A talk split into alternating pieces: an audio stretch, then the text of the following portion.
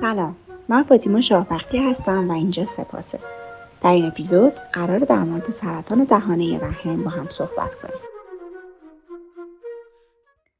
سرطان دهانه رحم به عنوان قاتل خاموش در میان خانم ها شناخته میشه.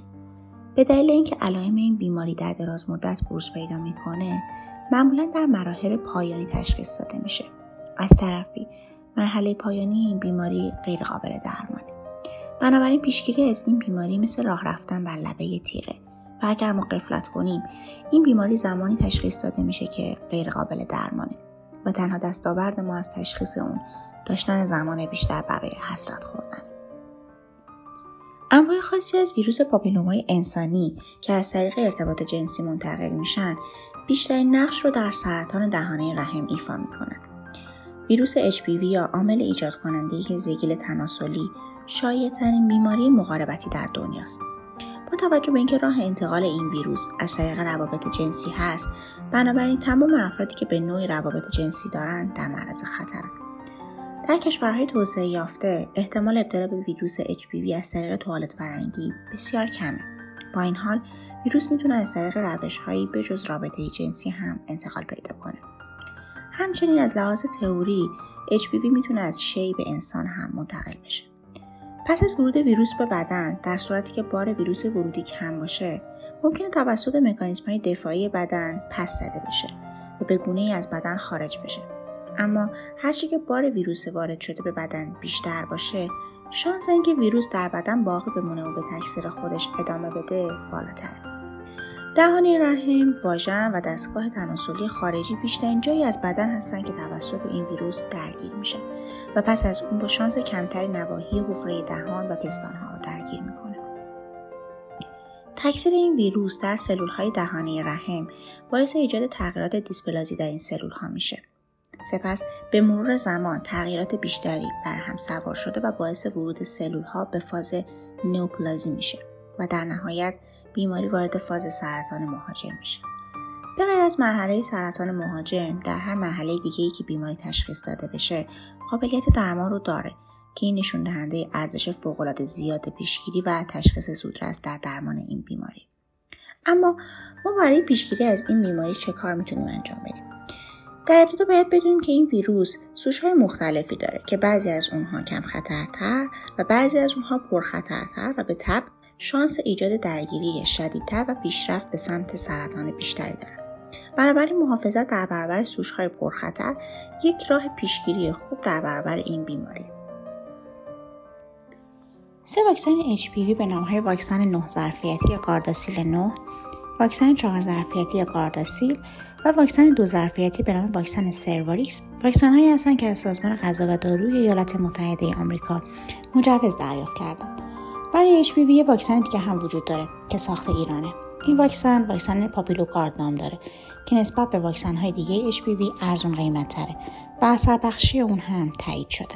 هر چهار نوع این واکسن ها می‌تونن از انواع HPV 16 و 18 پیشگیری کنن. بنابراین تزریق این واکسن ها برای دختران از سن 9 و پسران از سن 16 سالگی به شدت توصیه میشه. وقتی که فردی به HPV آلوده شد، ممکنه واکسن اونقدر برای اون موثر نباشه یا اصلا تاثیری نداشته باشه. از سوی دیگه اثر بخشی واکسن در صورتی که در سن کم تزریق بشه بیشتر اما پیشگیری تا زمانی که با قربالگری به موقع و موثر همراه نشه اثر کامل خودش رو نمی‌ذاره. در ابتدا گفته میشه که قربالگری به موقع در تمام افراد بسیار با ارزشه و به شدت هم توصیه میشه. اما اگر یه دونه یا چند از علائمی که در بخش پایینی به اونها اشاره میشه در شما وجود داره ارزش قربالگری به موقع و پیشگیری برای شما از قبلا بیشتر میشه.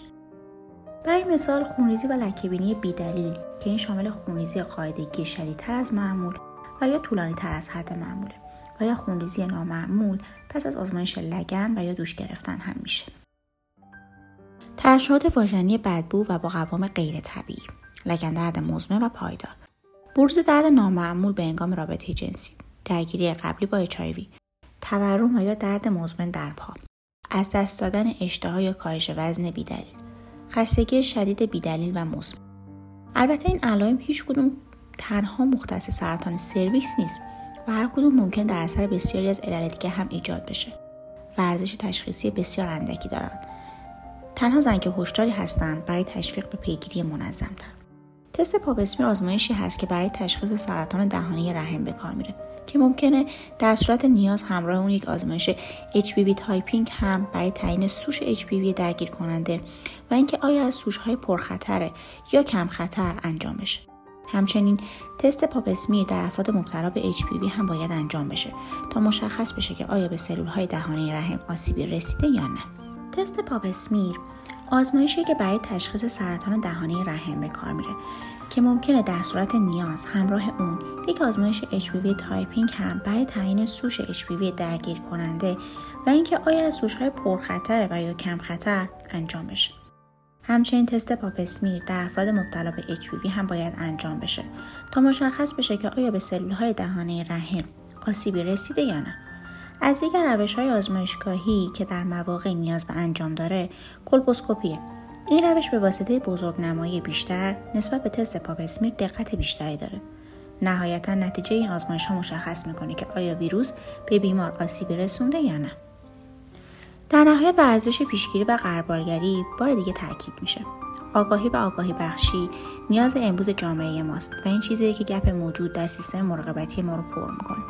هر کدوم از ما جدا از اینکه چه جنسیتی و چه سن و سالی داریم و یا اینکه در کجای دنیا ایستادیم باید در حد قدرت و توانمون قدم خودمون رو به سمت همدیگه و به سمت دنیای بدون سرطان برداریم.